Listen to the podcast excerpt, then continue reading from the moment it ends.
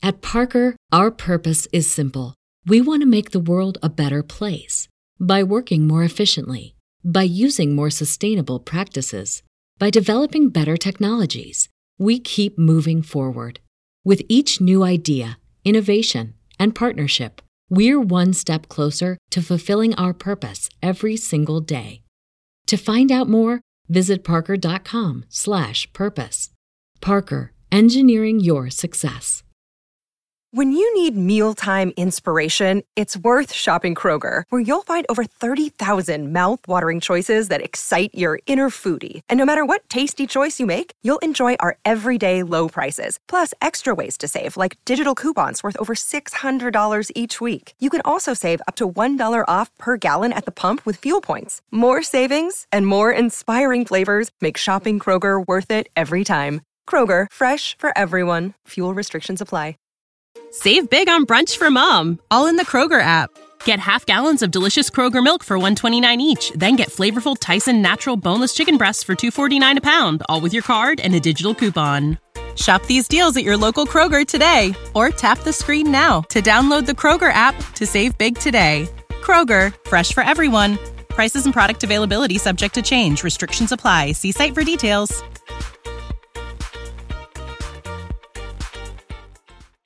Middle call. Hey! Welcome, everybody, to another show. Start another week. It's great to have you. Sunday on the Tube, podcast whenever you consume. Tube whenever you consume, John. That's the beauty of podcasting and YouTube. You know what I like to say about it? You, the consumer, control time. Just recording this on a Sunday, guy. Maybe it's Sunday in your world. Somewhere it's Sunday in our world, but it's today, not Sunday for us. No. But it is. But it's the interweb. It's Sunday. You're seeing us. How are you doing? Content creation, John. Or maybe Monday. Who knows when you're watching this? Well, yeah, who knows? We appreciate you nonetheless. All right. We thought what we would do with the Niners rookie OTAs wrapping up and team OTAs about a week away, we would dive into the top OTA, organized team activity storylines. Could that be a show name? Organized team activity? OTA? I like OTA is a pretty good one. Organized team activity is a little long, I would say. Cumbersome? A little cumbersome, yeah. Cumbersome. Benedict Cumbersome. I'd say OTAs is pretty easy, though. OTA is easy. I was trying to think of a name the other day. I thought if you could somehow rhyme a word with crime, that a show called Organized Crime, but it's not crime, it's another word. But then I Googled words that rhyme with crime, thinking like if there was a sports word that rhymed with crime, you know? Only thing I came up with was organized wine, which, you know, I don't want to sound like we're whining. We're not whiners. Not a terrible food podcast name. Organized wine would be a good food. Yeah, definitely. You know, I mean, organized dine actually would be the name. Organized dine. Even know where my phone is, but that's organized dot. See, I mean, again, we don't need to pitch. You can just build out a podcast. We'll start a podcast show called Organized Dine, or we pay someone to do it. Yeah, or we pay somebody to do it. We got somebody who's keeps sending us content and wants to be involved. I think, but they've got another job. Hard to tell. I think I talked to him separate from the group text. Maybe group text. I can't even remember. I just might, maybe bring him in the fold. Yeah, I think we should. This guy, he sent us something. He always did great things for us, but what he sent us, I thought was pretty remarkable. I know. We haven't even had offline this conversation yet, John, as they say in the corporate business. But we should offline this conversation because there's something there. Oh, there is. All right. Just steal him away from where he's at. I mean, yeah, or just, you know, he's like everybody. You have a little side hustle. It just turns out maybe your side hustle's better than your hustle. Yeah. Feels like he's leaving his old team and coming around to a new team, doesn't he? Yeah, it definitely does. Okay, but you don't know who we're talking about, or maybe you do. The clues are out there if you have a big history with Haberman and Middlecoff. So, John, OTA storylines. We've got 5 of them. We're going to alternate, and then, you know, one of us do 3 and one of us will do 2, but that's okay. We put our list together. We argued about it. This is where we've settled. We can go back and forth on the debate.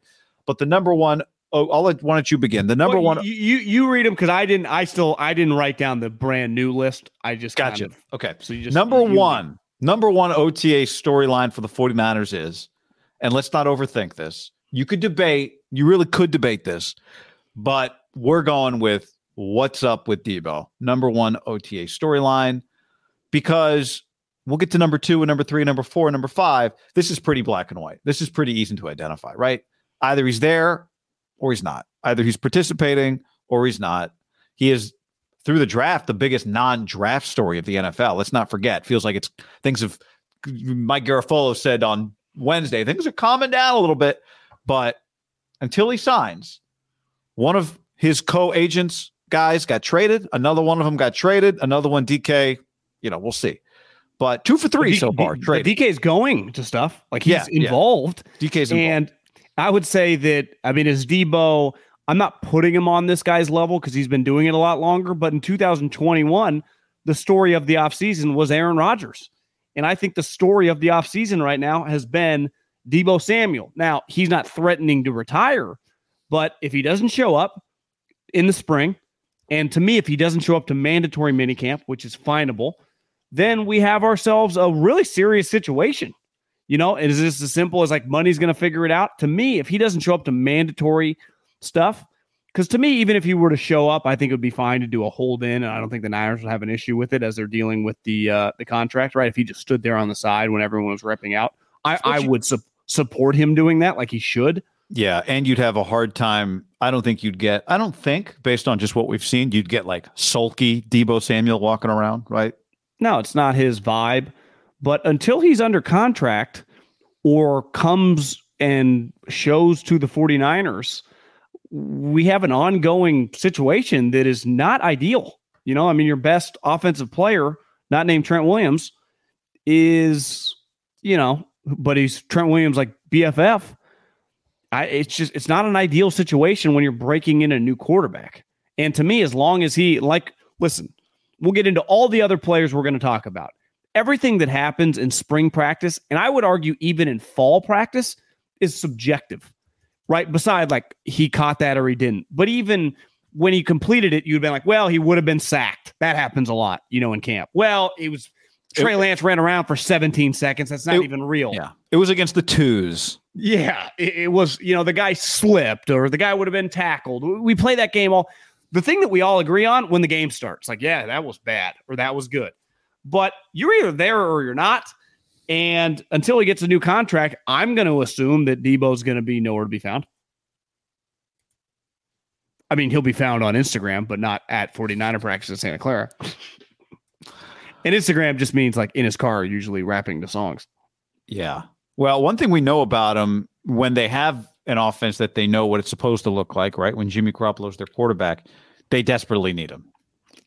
Now you have an offense where you think it could be better ultimately, but maybe you take a step back to take two steps forward with a younger, less experienced quarterback. And so you really, really need him. And, I'm not overly concerned about him and Trey Lance getting on the same page, quote unquote, because they've played together. And I think, a lot of what you do with Debo is manipulated by the coach in terms of Debo's going to be in this spot. He's going to be the number one option. We're just going to give him the ball here and then he's going to run with it. But I don't think it's nothing. It's not nothing for a quarterback and a player to have a relationship, right? It's not nothing. And to me, the storyline is every player's getting asked about it, especially the offensive guys, right?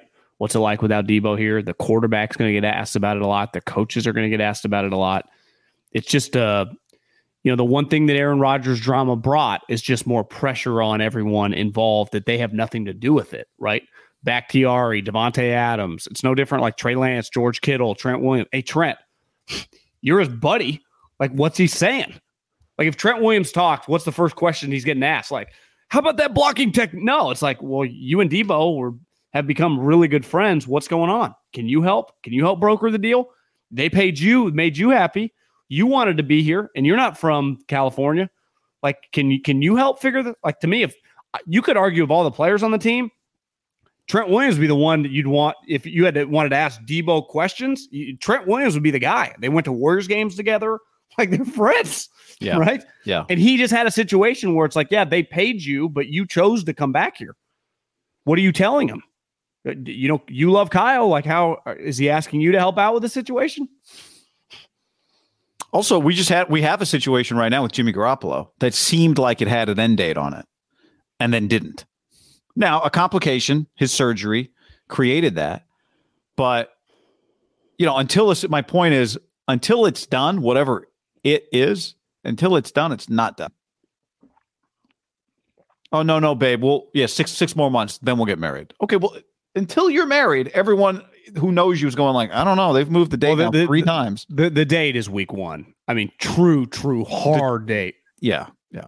Is to get a contract done by week one, right? And that happened to Aaron Donald, and that happened to Khalil Mack years ago. Well, but now you bring in another part of this, which is, what kind of shape is he in? Well, yeah. I mean, to me, there's all these other variables after, but I'm just saying there is one hard date. Yeah. Right. Yeah. No. And my jump off would be crazy if he got there. That would have been a pretty wild. What I mean when I say what kind of shape he's in, I don't mean what kind of shape is he in if he doesn't show up till week one. I just mean part of eventually getting to put eyes on Debo Samuel. Just what does he look like when he shows up? Right. Has he been eating? Is he prepared? Has he been eating? Is he prepared to hit the ground running the next day, or has he been? I don't know. This is not the same offseason he had last year, right? This is a different offseason for Debo Samuel. Yeah. So does he show up in shape whenever it is that he shows up? That's part of the question. It's been an issue previously.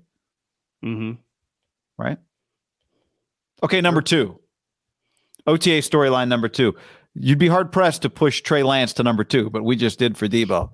But Trey Lance is OTA storyline number two. And again, you might be watching this video in the comments arguing, or listening to this podcast arguing, no, this is storyline number one. Debo Samuel's come and go, but franchise quarterbacks that you traded 3-1s for, they don't happen often. I did get a couple texts from a friend of mine who works in a front office, and he forwarded me. Jerry Jones. He must be doing some off-season work, just grinding some tape, because he was watching some random games. Like, it was not, he does not have anything to do with the NFC West. And the game he was watching was, it might just be a project, right? Evaluating the rookie quarterbacks. Who knows, right? He's a pretty high end guy. And it was a couple clips of Trey Lance. And the first one was against Seattle, where he hit the guy's feet on his, I think his first pass from free. The short remember pass. He came out from half. That's it. It was just he just sent me the clip from his iPad, the All-22, and it was like, Jesus. Now, that was the first pass of his true NFL career, right? He comes out of halftime. But I think the bottom line was, then he another pass a little later in that game where he like skips. Ayuk had to like really dive because the ball was. He had a long way to go last year. So regardless of the Lombardo report, whether they hate him or down on him, whether that was just the quarterback coach who's now in Kentucky, I've said over and over, who gives a shit? We're living in 2022. But is he skipping balls? Like, is he? Now, the Niners are going to push out positive stuff. All the players are going to be positive. He's going to make cool plays. Like, but to me, it's like, what is he? Does he look exactly the same? Just in terms of just throwing the ball. Does his release look a little more compact? How about his footwork, right? Yeah. His release, a big part of it. Is he just slicing and dicing? I mean, a defense that, I don't know, is pretty damn good. Well, that's what Fred Warner said was happening at the end of last season, remember? When he was being the scout team quarterback against their first team defense. Yeah. And remember some of those videos that went viral, like randomly got leaked, as like there was some weird stuff going on of him just making like the Mahomes type passes. Yeah, yeah. It's like, guys, Sherfield down the sideline. He's got it. But it is. And Amador Lenore gets beat again. Is there a bigger lock than discrepancies on completion percentages between Barrows and Lombardi coming up over the next month? Wait, Barrows and Lombardi or Cohn and Lombardi? I meant Grant Cohn and Lombardi. But the Barrows and the Biedermans, they throw it out too, but there's no arguing back and forth. Yeah. Throw out their completion percentage. Yeah. There becomes a war on social media over, was he 12 of 15 or was he 10 of 18? Right? Which I appreciate, because I'd rather just talk to you. And if I'm, you know, like, did I hit the ground? Are they counting that? Yeah. Anyway, you won't find me and you tallying up completions. Hell, I find myself sometimes like, have I been watching for the last 30 minutes or just bullshitting with Albert Breer on the sideline? It's part of the fun. So we take a global approach to our practice attendance. But look, there's also, we're talking about it through our eyes. But as we've discussed for the last month, it's also about Kyle Shanahan's eyes. What does he see? What does Trey Lance do? Every second, just like I was talking about Debo, every second that Jimmy Garoppolo isn't on another team, then he's still an option to Kyle Shanahan, right? So does Trey Lance just make sure that what you don't want is for Kyle to even think. Right now, Kyle Shanahan's committed to Trey Lance. What you don't want is for Kyle to go, is it crazy? You don't even want that conversation, right? For that thought to cross his mind.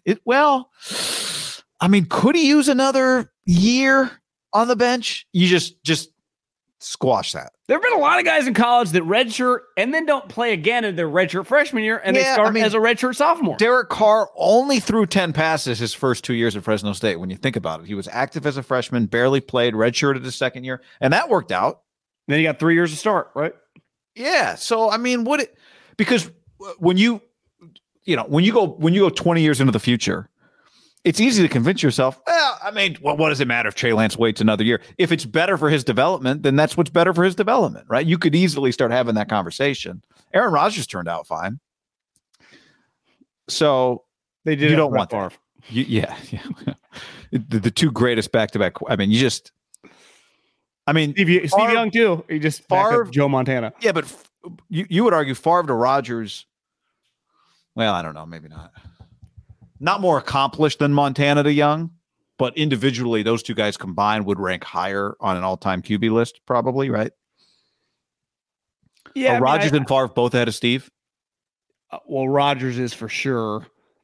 I think Favre... Favre won really 3 straight MVPs. Yeah, and Favre used to beat him, but now Steve was older. Steve would argue, I didn't get to start as soon. Yeah. I think Peyton and Luck had a chance to be, one of the best, but obviously Luck said, see ya. I would say those are the three best ones of the last 35 years, right? Yeah. Yeah. This one's a little rockier. Because both guys, Trey Lance, again, I'm not saying he will be.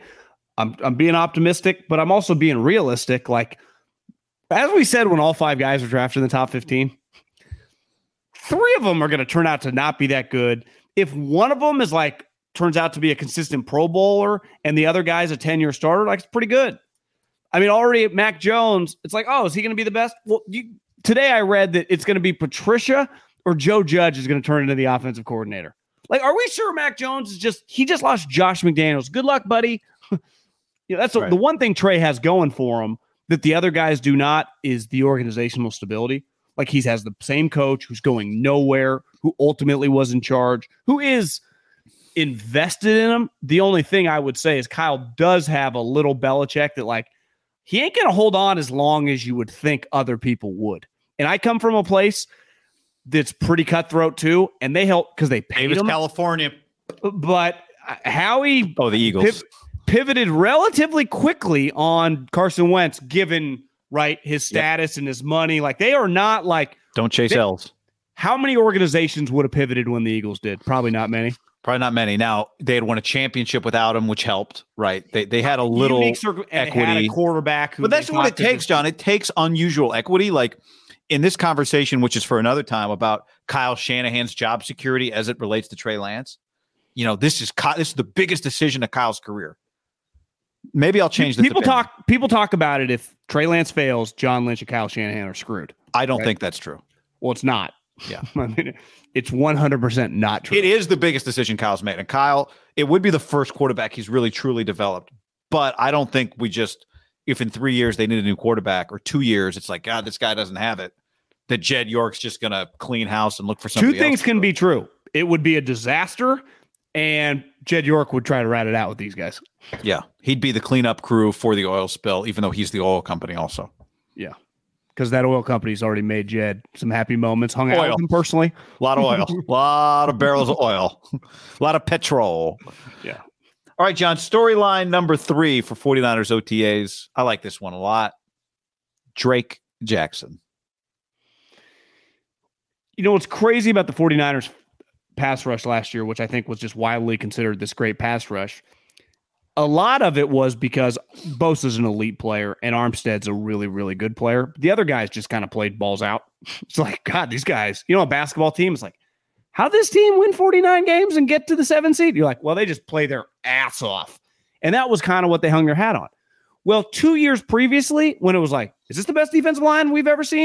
Because they had guys literally playing their ass off, but it was Nick Bosa, Armstead, Buckner, and D. Ford. It was like, yeah, you know, all these guys, obviously Bosa's a Pro Bowler, D. Ford had been to a Pro Bowl, Buckner a Pro Bowler, and Armstead might never make a Pro Bowl, but he's like, he'd play and start for every team in the league.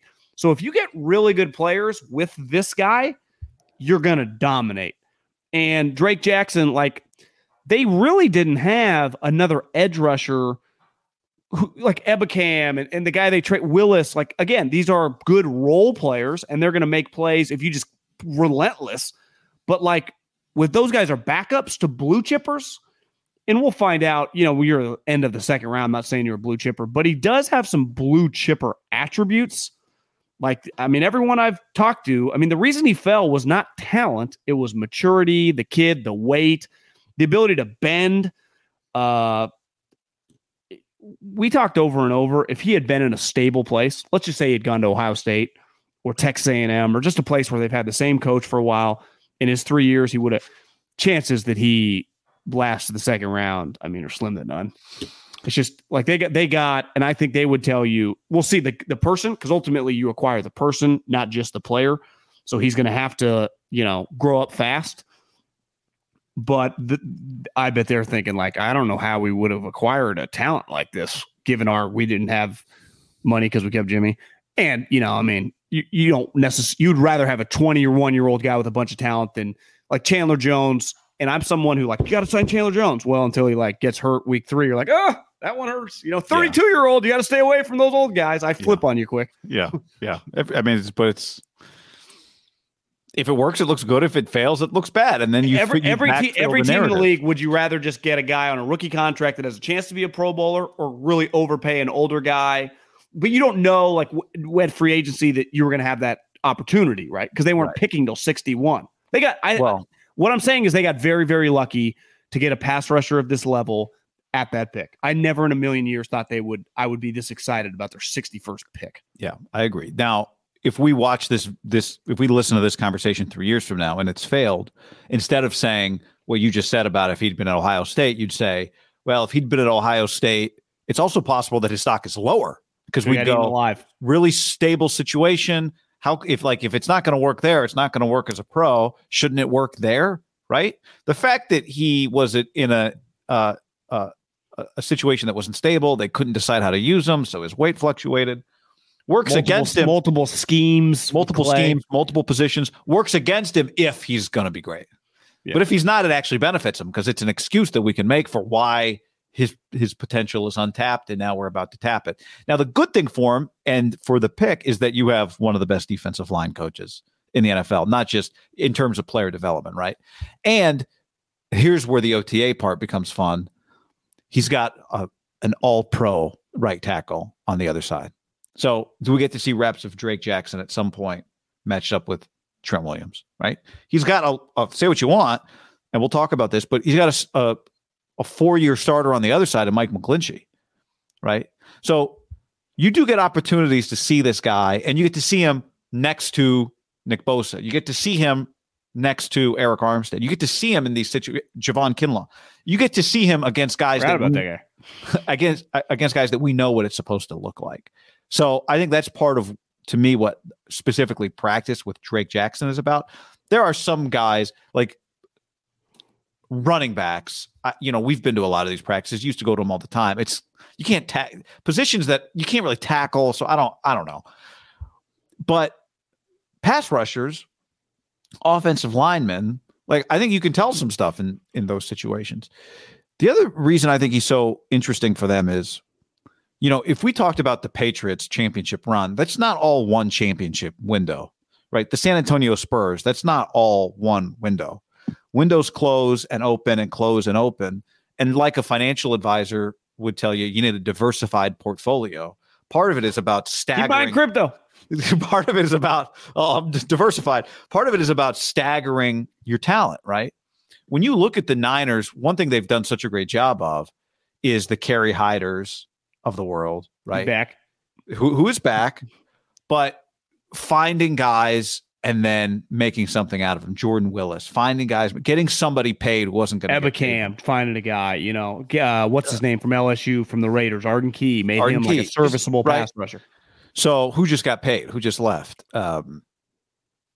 Well, Hyder came back. Who just left? Oh, DJ Jones. DJ Jones, right?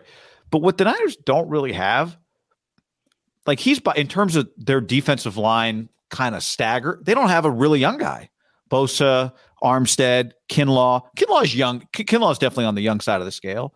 Ebukam, you know, Hyder, no. I mean, they don't have a really. He is by far, I think. Now they got that. They took a 6th rounder, Davis. They'll have some undrafted free agents, whatever. But this is their kind of young. Can you bridge to Drake Jackson, where 3 years from now he's on every down, 3 down, really 2 years from now, a 3 down, really productive guy?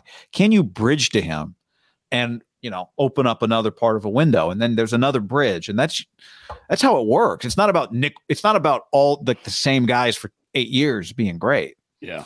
So to me, he represents. I mean, like you said, the Patriots, Richard Seymour to, you know, to Chandler Jones, then to now Judon. Like you kind of keep rotating through free agency and drafts and your Winoviches, and some work, some don't, but you always like keep churning it.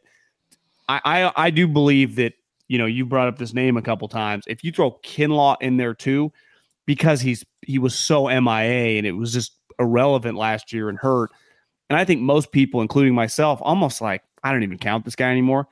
If he comes back with this guy, that's 2 pretty big additions. It'll feel like an extra draft pick, won't it? If that big motherfucker's just in the middle with Drake on one side, it's like Bosa, Armstead, Kinlaw, and Drake Jackson, some reps. Like if you're the Niners, think of what that is. Number 2 overall pick, Armstead 1st rounder, Kinlaw 1st rounder, Drake Jackson 2nd rounder. Like that's you should invest your capital right there, right? That's what you're supposed to do. Now, Kinlaw has to be good. Or, I mean, just healthy. Kinlaw just needs to be on the field. He'll be fine if he's on the field. Yeah, I agree. John, before we go on, let's tell the people about Shopify.com/ham. That was the sound of another sale on Shopify, the all-in-one commerce platform to start, run, and grow your business. Right now, go to Shopify.com/ham. That's HAM, all lowercase. The ham has to be lowercase. Shopify.com/ham for a free 14-day trial and get full access to Shopify's entire suite of features. Guys, Shopify is more than a store. Connect with your customers, drive sales, manages your day-to-day. Shopify instantly lets you accept all major payment methods. Think about my entrepreneurs out there, people running small businesses. They're here to help. Shopify has thousands of integrations and third-party apps, from on-demand printing to accounting to advanced chatbots to and beyond. I mean, it makes doing business so much easier, guy. They've got the tools, the resources to make it easy for any business to succeed down the street or around the globe. Okay, you can discover what's possible because Shopify unlocks opportunity to your business to more people every day, every 28 seconds. So in the time that we've been reading this, at 28 seconds was 15 seconds ago, an entrepreneur like you makes their first sale on Shopify. You can synchronize your online and in-person sales, gain insights as you grow with detailed reporting of conversion rates, profit margins, and beyond.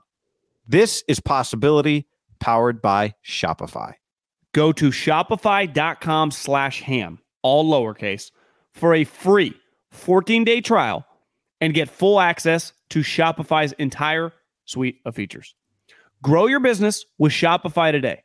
Go to Shopify.com/ham right now. That's Shopify.com, all lowercase, /ham. Next up, storyline number 4. We're on number four. Biggest OTA storylines. And we went back and forth on this one. Number 5 and number 4, we went back and forth, but ultimately I like where we settled on 4, which is the defensive backfield, John.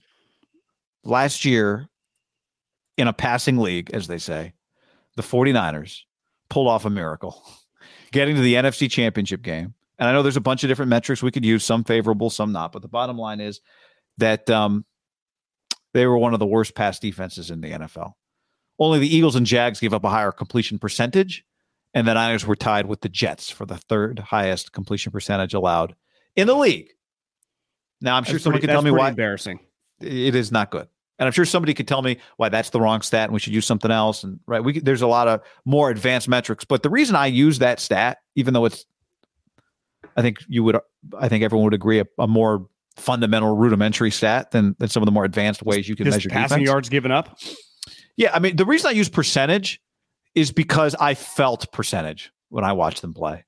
Like, I think anyone that watched them play felt that more often than not, it felt like the other team, when they needed to complete a ball, was going to complete a ball. Now, part of the reason they got as far as they got is that in some big moments, they made some big plays, right?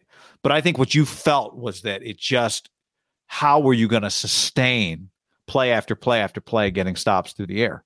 It felt like they were vulnerable. I mean, there are two games that really stood out to me that I closed my eyes and I'll never forget. Colt McCoy, guy looking like Carson Palmer.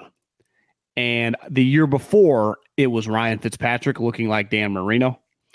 And, you know, the difference in 20, the season didn't matter. In 21, they were playing for the playoffs. And it felt like they lost their playoff spot on Thursday Night Football against the Titans. And that was Ryan Tannehill, who they literally just drafted a guy because I don't know if they're the biggest Tannehill fans after what happened in the playoffs, looking like Steve McNair for the Titans and A.J. Brown destroying them. And like you said, you don't even need stats. If you watch this team play, you never felt like they could get a stop if the defensive line did not sack the quarterback when the quarterback threw and it was out of the lens of the camera. Right? When the ball had to travel outside of the lens of the camera, I forgot about that feeling, yeah. This guy is not only going to be open, it will be shocking if he doesn't gain several yards after he catches it because there won't even be a guy around him. And we had some moments with Josh Norman, which were low points. I mean, and part of it, I think, was because Josh Norman is a famous player, right? He's a famous player for other teams who's now no longer any good. And the Niners were constantly playing him, no matter what happened. He gave up one of the all-time plays on that fake punt. Remember when he, like, who knows what he was doing? The guy was wide open. That was a little bit of Hightower too, but it was just, it was embarrassing. I mean, again, the Jets were a laughingstock in the league last year. Like, that's the teams they're with. They had no chance to stop anyone. Ironically, that they kind of, as the season, like the last game of the season, Ambry Thomas made one of the biggest plays of the year, picking Matt Stafford off, keeping his feet in bounds, and winning that game. And then the next couple weeks, like, their DBs were pretty good.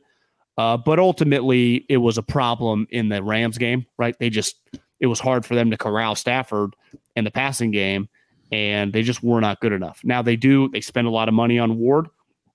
Analytically, Ward's been really good for the Chiefs, right? His passing percentages against, he's been a very solid starter. And the Niners aren't looking for Deion Sanders and Darrelle Revis. They just need solid starters. And then to me, it's like, can Ambry Thomas just become a solid player? I mean, he did show flashes last year. Can he just be a starter? You got Emmanuel Mosley. You know, is Lenore one of those guys that, like, you know, the COVID year, everything was off. Now the second year, like, he can play for you. Like, that happens in the NFL, right? Guys that you draft relatively high the following years, decent player. Like, he's going to get an opportunity because I would say DBs are a little bit like wide receivers and NBA players that, like, as the season goes, you just end up getting some burn, right? It's not often like, yeah, the same DBs played every snap. That's not usually the way it works, especially now with, like, 3 and 4 wide. Who's going to be our best third corner? Who bumps into nickel? Oh, this guy pulled a hamstring. He's out 3 weeks. Who starts now? Like, you get a lot of, and think how often that happened last year on top of guys getting benched, just injuries. You just get hurt at that position. You're just in a lot of, like, collateral damage plays. You pull hammies because you're constantly running really fast. They specifically have had a lot of injuries. It feels like an inordinate amount. You know, and I think somewhat you could point to the fact that in other ways they did outperform what it felt like, right? In DVOA on pass defense, they were 15th in the league. But the reality is that the playoff teams that were ranked worse than them were more explosive in the pass game, where the problem for the Niners, even though in some ways their offense, you know, was really successful, and they turned out, like, statistically to have one of the best offenses in the NFL, when you watched it, you understood that it was very difficult for them to put together scoring. It took a lot of effort, right? It took a lot of work. I equated it to like Princeton basketball. Like we got to run. They've got to be like five passes, precision offense, a back cut, three back screens in order to get this layup that looks easy, but we don't get to just give it to Steph, let him cook. Irony is last check, the Warriors weren't doing that, but give it to your star player, let him go one-on-one and just go get a basket, which sometimes you need to do because you don't have the time for a 13 play drive. And I love it. We all love a good 18 play drive for the 49ers, but you know, that if you get into those types of games, you need the quick strike ability. Wait, you don't think you can depend on Debo 60-yard runs where he breaks three tackles, jumps over a guy, and outruns three other guys? Yeah, it's just, I mean, if you pay him $65 million, you're going to start depending on it. But well, I would say their explosive plays last year, I mean, Debo's plays look like high school plays of the guys going to Ohio State and Alabama, right, in the NFL. Like that's... Debo's a fantastic player, but he's not just going to be able to do this for like the next 4 years, like every game. Like, oh yeah, Debo had another 60-yard play where he cut it across and outran this guy and did a 360. Like his plays were outrageously insane, right? When they had their explosive plays. It was crazy to watch. Yeah, didn't he lead the league in rushing plays of over 20 touch scoring rushes of over 25 yards? Yes, guy, because they ran sweeps to him where he would take it to the house. Running downhill just like a runaway truck. Yeah. Yeah. They also, you mentioned Ward. Odom was another, they're starting strong safety was a free agent signing as well, right? George Odom from the Colts. So, and Verrett's back for whatever that's worth. You just kind of need to turn it over. You don't need Lenore and Thomas and your fifth rounder Womack and Castro Fields. But we've looked at these drafts before. Historically, this organization has picked a fifth or a sixth rounder that contributes, right? Or a seventh rounder in the case. And I think Harris is coming back from an Achilles. Yep. That might start, but I mean, and Kyle, I think, talked because they did kind of get questioned of like, what's your guys' deal with safeties? Weren't you going to draft one? And then it's like Honey Badger. Well, he got $18 million. That's off the table. I mean, they are going to depend on Odom is a backup. I mean, he might start for the Niners, but like he's been a backup. Hufanga. Yeah, I mean, that's like all these guys aren't really like playmaking. Now, I think some people would tell you that like safety can be overrated. Maybe Hufanga is just like a solid starter, which would be pretty surprising to a lot of people in the league. Let's bring this back to the beginning of the conversation because this is an OTA conversation. And we remember last year going and watching specifically, everyone wanted to watch Ambry Thomas and Amador Lenore. And it was pretty clear these guys are not ready right now to be NFL starters, right? You agree that like we could tell that pretty quickly. And of course, they were rookies coming off of COVID years, right? Do you remember Kyle at the end of the season was like after the first like training camp, I'm like, these guys stink. But I think he's specifically talking about Thomas because he played. As a way to compliment him. Yeah. Basically, like I'm blown away by how sweet he is now relative to what I saw. Yeah. So if he takes a jump, you feel he's a third round pick. Yeah. So from Michigan, right? I mean, it's like. He was one-on-one with Odell Beckham Jr. in crunch time. Which, when the ball was in the air, I thought trouble. But he picked it off. But that was part of the deal, remember. It was like, ball's in the air, he's there. He had not made a bunch of those plays. He'd been, there. Strong-armed in those situations, and he made that play. Yeah. He can start making plays, Number 5, my favorite discussion, John, as you know. I love talking about the O-lineman. We could even go specific. For me, I know there's questions about center. McGlinchey. Matt Ryan's cousin? Matt Ryan's cousin. Are you on his Football Reference page?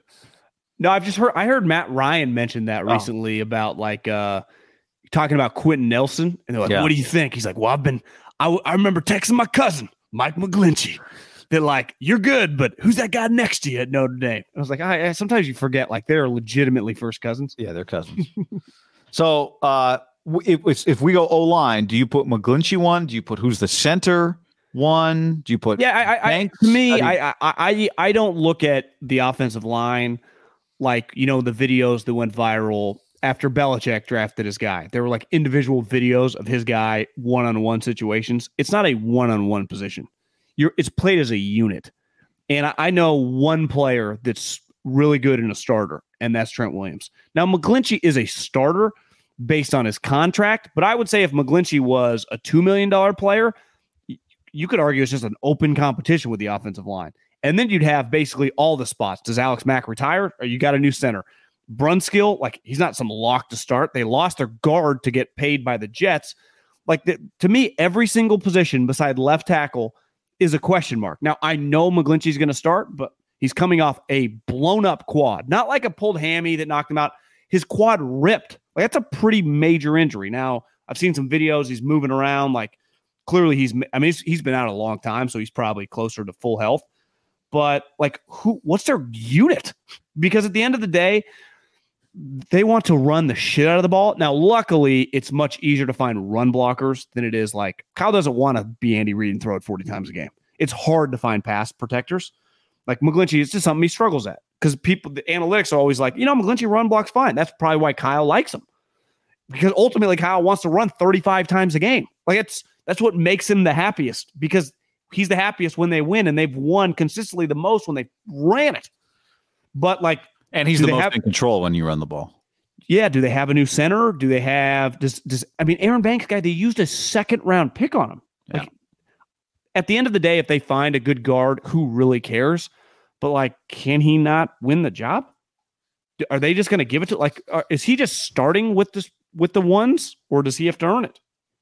Because remember last year, part of it was like, it's been, the scout team's been good for him getting in shape. You're like, I like hearing about fifth round picks, but second round picks, looking back, that's not an ideal situation to be in, right? Like, shouldn't you have known what you were getting into here with the second round? Like, usually it's like, who's the starting guard? All the teams. Like, with this guy, we got 6th rounder. Our undrafted free agent, he's going to be our starting left guard.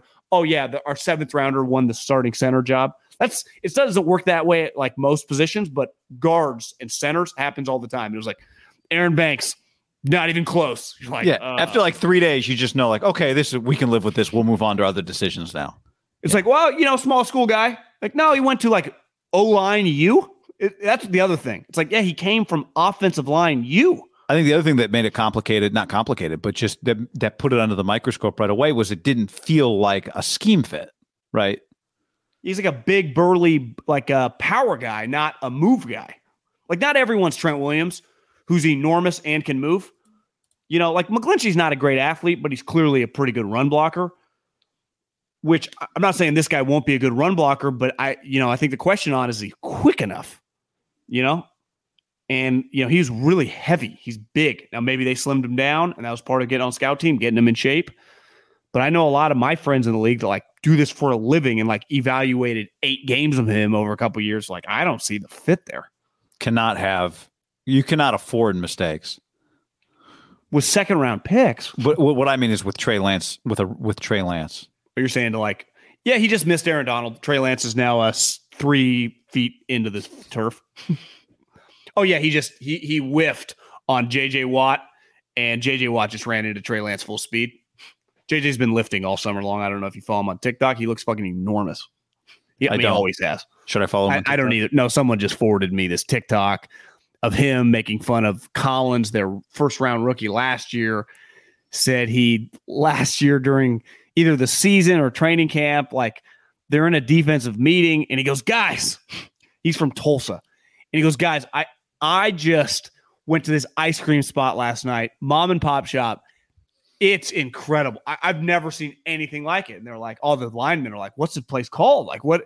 He's like, they put the toppings and the ice cream. They do it in front of you. He's like, honestly, I swear to God, I've never seen anything like this. And I've never tasted anything like this. And everyone's like, we got to come. Like, when can we go? He's like, let's all go tomorrow.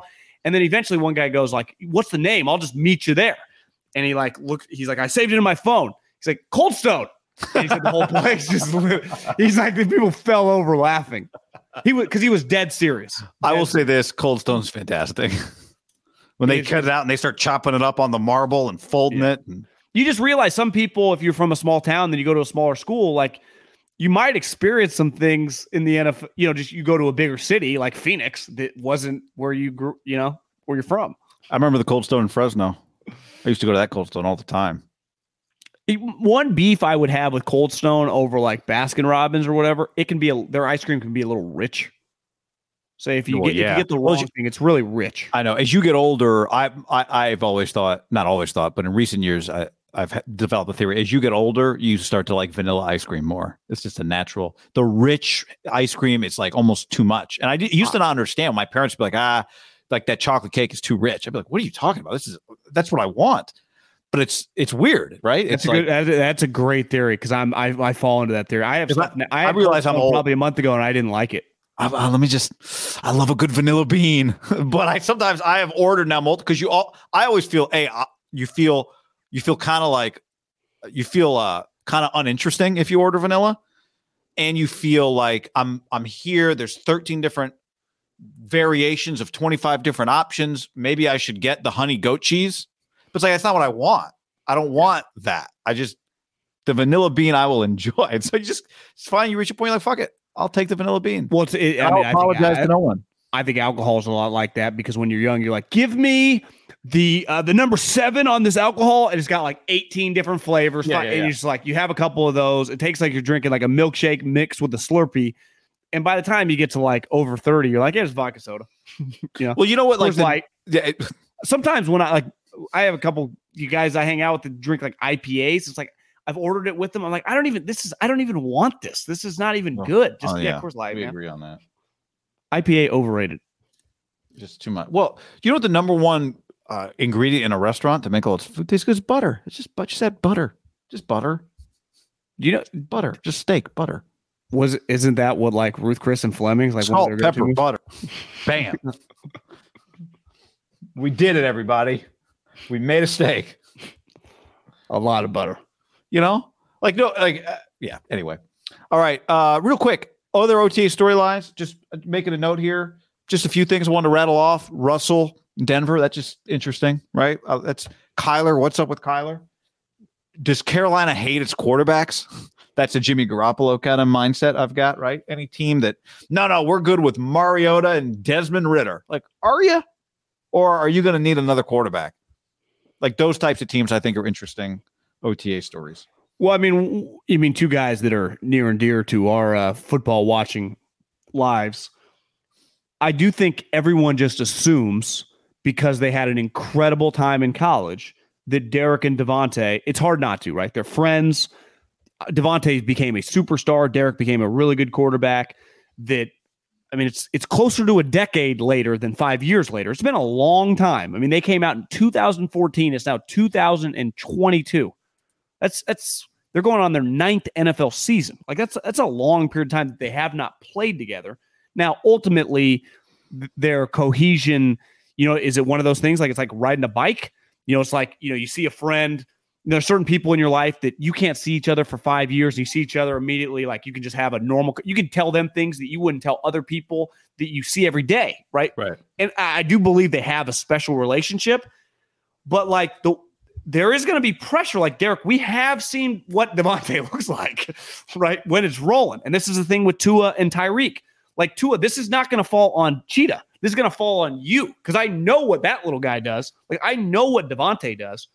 And so it's like the cohesion plus the difference between Miami. Like, we don't even expect them to be a playoff team. Like, there is pressure on those two guys both. Even though Derek didn't get, like, huge guaranteed money, he is making a lot of, combined, what do those two guys make? Like $60 million combined? Like, I just think there's a lot of pressure on those two guys. Also a coach, Josh McDaniels, who hasn't, it's not like he just worked with one of them and now the other guy's getting brought into the fold, right?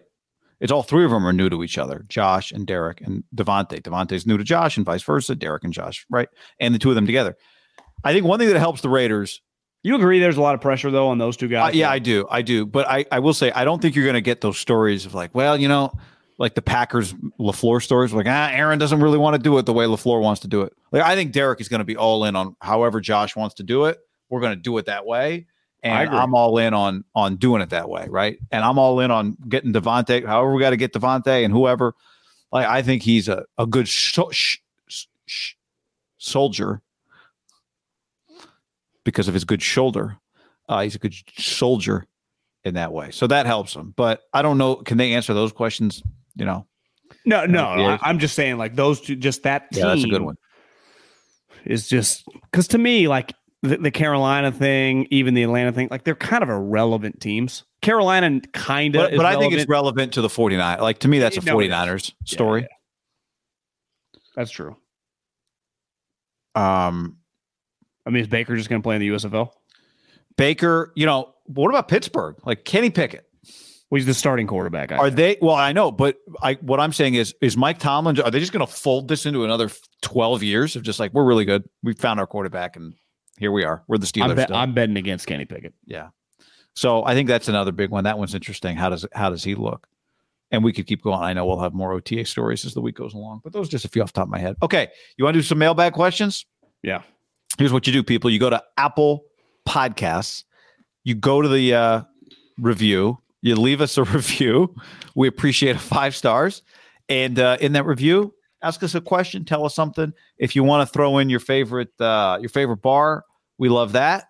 And here we go. First up, mailbag. Go to here. This is a mailbag. Mailbag.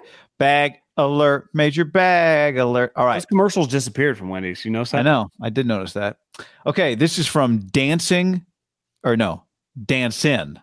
Angel. 5 stars. And it says, your audience is not 100% male, with a girl emoji.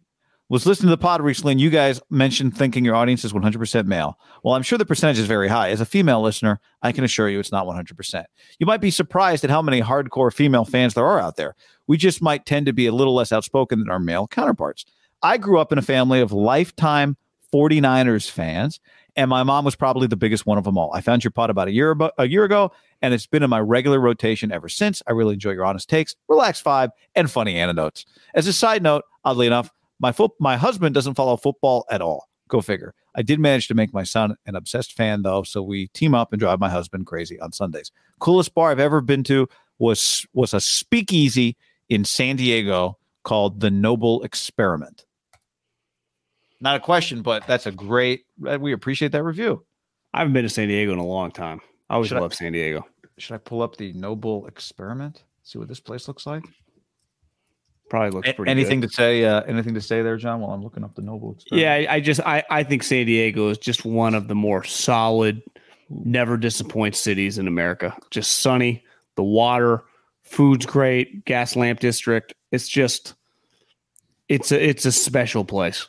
I mean, it's got something. If you're an outdoorsy, you can go hiking. If you're a golfer, it's got golf. If you're like beachy, you can beach. If you're an academic, it's got universities everywhere.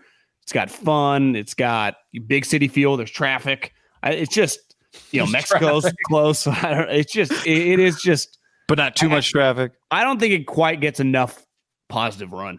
SeaWorld's still going? Hell yeah. I think it gets to fly under the radar. Like, San Francisco takes a bunch of shit, or positive when things are going well, but also the negativity. LA, same thing. I think like places like Fresno and Sacramento are just constantly shit on. I think San Diego's like, we're sweet. Just don't come here. Just let us be. And we just love it. Right. How often do people from San Diego complain? Right. People from LA complain all the time. People from San Francisco complain all the time. I just don't think people from San Diego complain. The people I know who are from San Diego or live in San Diego are, when you think about it, some of the cooler people that I know. I went to the Noble Experiment website here, John. All it is, it says NE, and there's an old skeleton key. That's all that's there. So that's how you know it's speakeasy, yeah. What's that place in this? Did you ever been to is it called First Edition off Market Street? You ever been there? Special, like, little sneaky place. It's like you don't even know it's there. Then you go down like a couple dark stairways, and it's underground, and it's nice. It's a nice. Is that spot where Low Neal threw a Super Bowl party? No, Low Neal threw a Super Bowl party at that was on Broadway near North Beach. And that place was called, I think it was called Hue, maybe? H-U-E? I don't think it's there anymore. I think. Didn't you walk in and he goes, meet my friend, LaDainian? Yeah, well, he like took us to the middle of the dance floor at one point. It was a huge crowd. He's like, oh, I want to introduce you to somebody. And it was LaDainian Tomlinson. Yeah. Like, hey, what do you say? It's like loud. It's like, hey, LaDainian, big fan. Here's my wife. I want you to meet somebody else I know. You're like, what do you? You won me the fantasy championship in 2007. He gets that a lot. I think he's one of the great fantasy players. You'd have to talk like, what could you say to him that would catch, like, TCU band? Do the little horn frog thing? Yeah. Oh, that's what it is. Yeah. ButcherBox.com/ham and another special deal. Free for a year. You get salmon, chicken breast, or steak tips in every order for a year, plus an additional $20 off. right now at butcherbox.com/ham. Been telling you about it for years. Been eating it for years on a regular basis. Easily find high-quality meat and seafood you can trust. 100% grass-fed beef, free-range organic chicken, pork-raised, crate-free, and wild-caught seafood. Always be prepared with meat in the freezer when you get ButcherBox.com/ham delivered right to your doorstep with free shipping. ButcherBox is offering you free for a year plus an additional $20 off either salmon, chicken breast, or steak tips in every order for free. Sign up today at ButcherBox.com/ham and use the code HAM to choose your free offer for a year plus get $20 off your first order. What's up, everybody? It's your old friend, John Middlecoff. I'm here to tell you about our friends at GameTime. Here's what I need you to do. Go to your smartphone, download a little app called GameTime. Baseball season's in full swing. Oracle Park. Been there a million times. Never doesn't live up to the hype. Go get yourself some garlic fries, a brewski, maybe some ice cream. They have very good Ghirardelli ice cream there. And when you do that, promo code HAM. So download the GameTime app, your first pair of tickets, promo code HAM, H-A-M, save $20. The A's, only going to be in the Bay Area for the rest of this season. You probably can basically go for free. Just buy a pair of tickets to any baseball game. They also have comedy shows if you want to check one of those out, or concerts. GameTime app, promo code HAM, save yourself $20. We don't even need a thank you. Just hammer that promo code. At Parker, our purpose is simple. We want to make the world a better place. By working more efficiently, by using more sustainable practices, by developing better technologies, we keep moving forward. With each new idea, innovation, and partnership, we're one step closer to fulfilling our purpose every single day. To find out more, visit parker.com/purpose. Parker, engineering your success. Say goodbye to your credit card rewards. Greedy corporate mega stores, led by Walmart and Target, are pushing for a law in Congress to take away your hard-earned cash back and travel points to line their pockets. The Durbin-Marshall credit card bill would enact harmful credit card routing mandates that would end credit card rewards as we know it. If you love your credit card rewards, tell your lawmakers, hands off my rewards. Tell them to oppose the Durbin-Marshall credit card bill. When you need mealtime inspiration, it's worth shopping Kroger, where you'll find over 30,000 mouthwatering choices that excite your inner foodie. And no matter what tasty choice you make, you'll enjoy our everyday low prices, plus extra ways to save, like digital coupons worth over $600 each week. You can also save up to $1 off per gallon at the pump with fuel points. More savings and more inspiring flavors make shopping Kroger worth it every time. Kroger, fresh for everyone. Fuel restrictions apply. Save big on brunch for mom, all in the Kroger app. Get half gallons of delicious Kroger milk for $1.29 each. Then get flavorful Tyson Natural Boneless Chicken Breasts for $2.49 a pound, all with your card and a digital coupon. Shop these deals at your local Kroger today, or tap the screen now to download the Kroger app to save big today. Kroger, fresh for everyone. Prices and product availability subject to change. Restrictions apply. See site for details.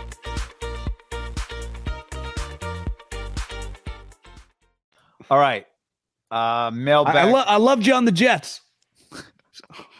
Next up, this is from Bob's Your Uncle, 22. So happy to find these guys again. They were my favorite sports show on the radio. Was so bummed when they left the air in the Bay Area, so I'm happy to find them again. My favorite part, of, aside from being hilarious, is they talk a ton of football and have insights like no other. I'm not a baseball fan, and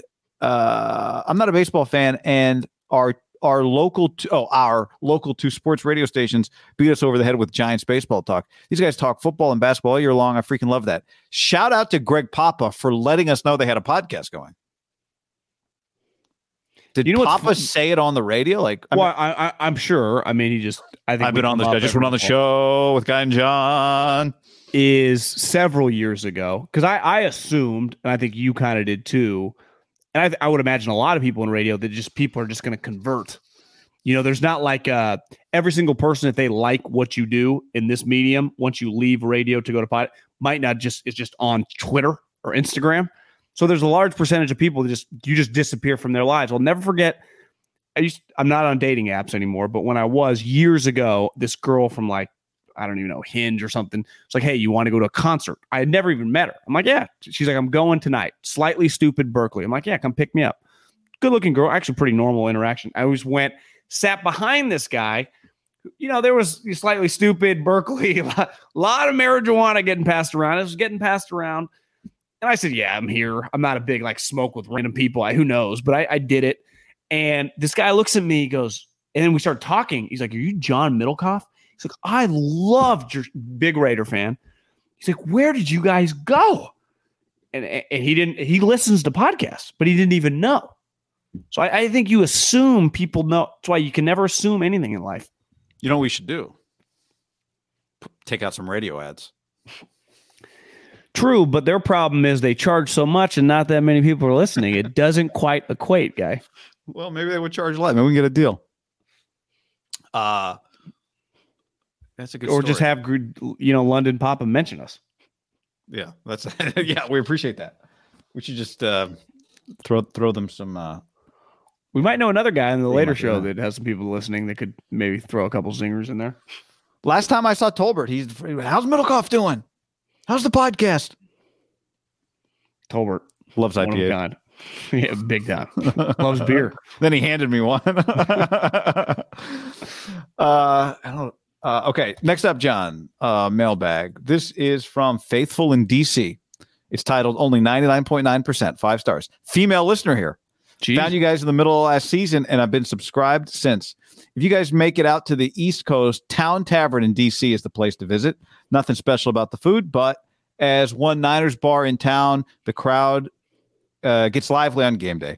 Please don't add any Bachelor content, but I do appreciate the book recommendations. Just started the Wickersham book last week. It's Better to Be Feared.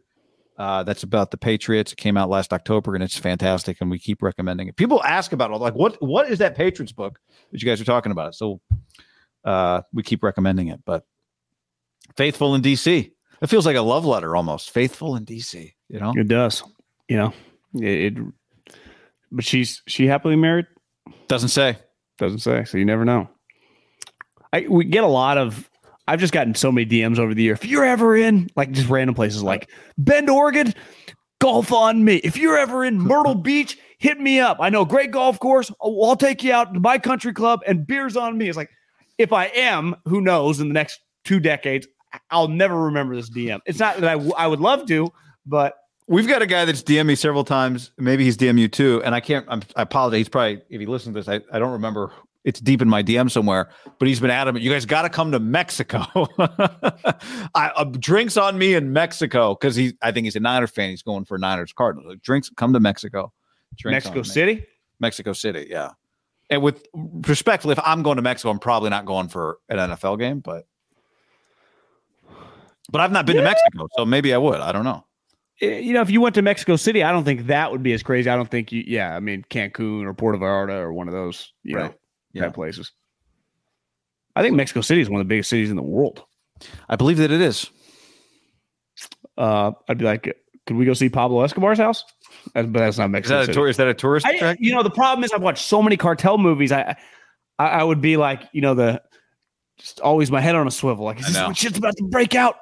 Is this when the shootouts happen? It's like, no, man, it's just a normal city. You'd be like, wow, the cartels. You've been watching too much Netflix. I'm like, yeah, that's I did fact. Until I canceled my account. And then I realized my mom's on my account and she started being like, I tried to sign in the other day and it wouldn't let me. And I realized, my credit card changed. And the Sandler movie's coming. Well, I know I was honestly going to discontinue it. I'm like, I don't even watch that much Netflix. And then Adam Sandler hooked me. What's the name of that movie? I watched the preview. I loved it. I can't wait. I can't remember Hoops or it felt like it was a one-namer. I can't. My only beef with it is that LeBron financed it, so he's going to get a ton of credit when everyone loves it. But if I like really it, cool. Then I'm entertained. You know what I mean? I know, but it's like LeBron. I can usually I watch like a 2.5-minute trailer, and it's not clear to me what's happening in this movie. Like, he finds a guy, he coaches abroad, but then he's got an NBA job, but he promises, I'm bringing this guy with me, but then the guy has a bad first practice, and he's like, is he going to make it? And then what? Does he get fired? Yeah, see, what I think happens is he's one of their main scouts, international guys. He's trying to find a gem because basketball's life.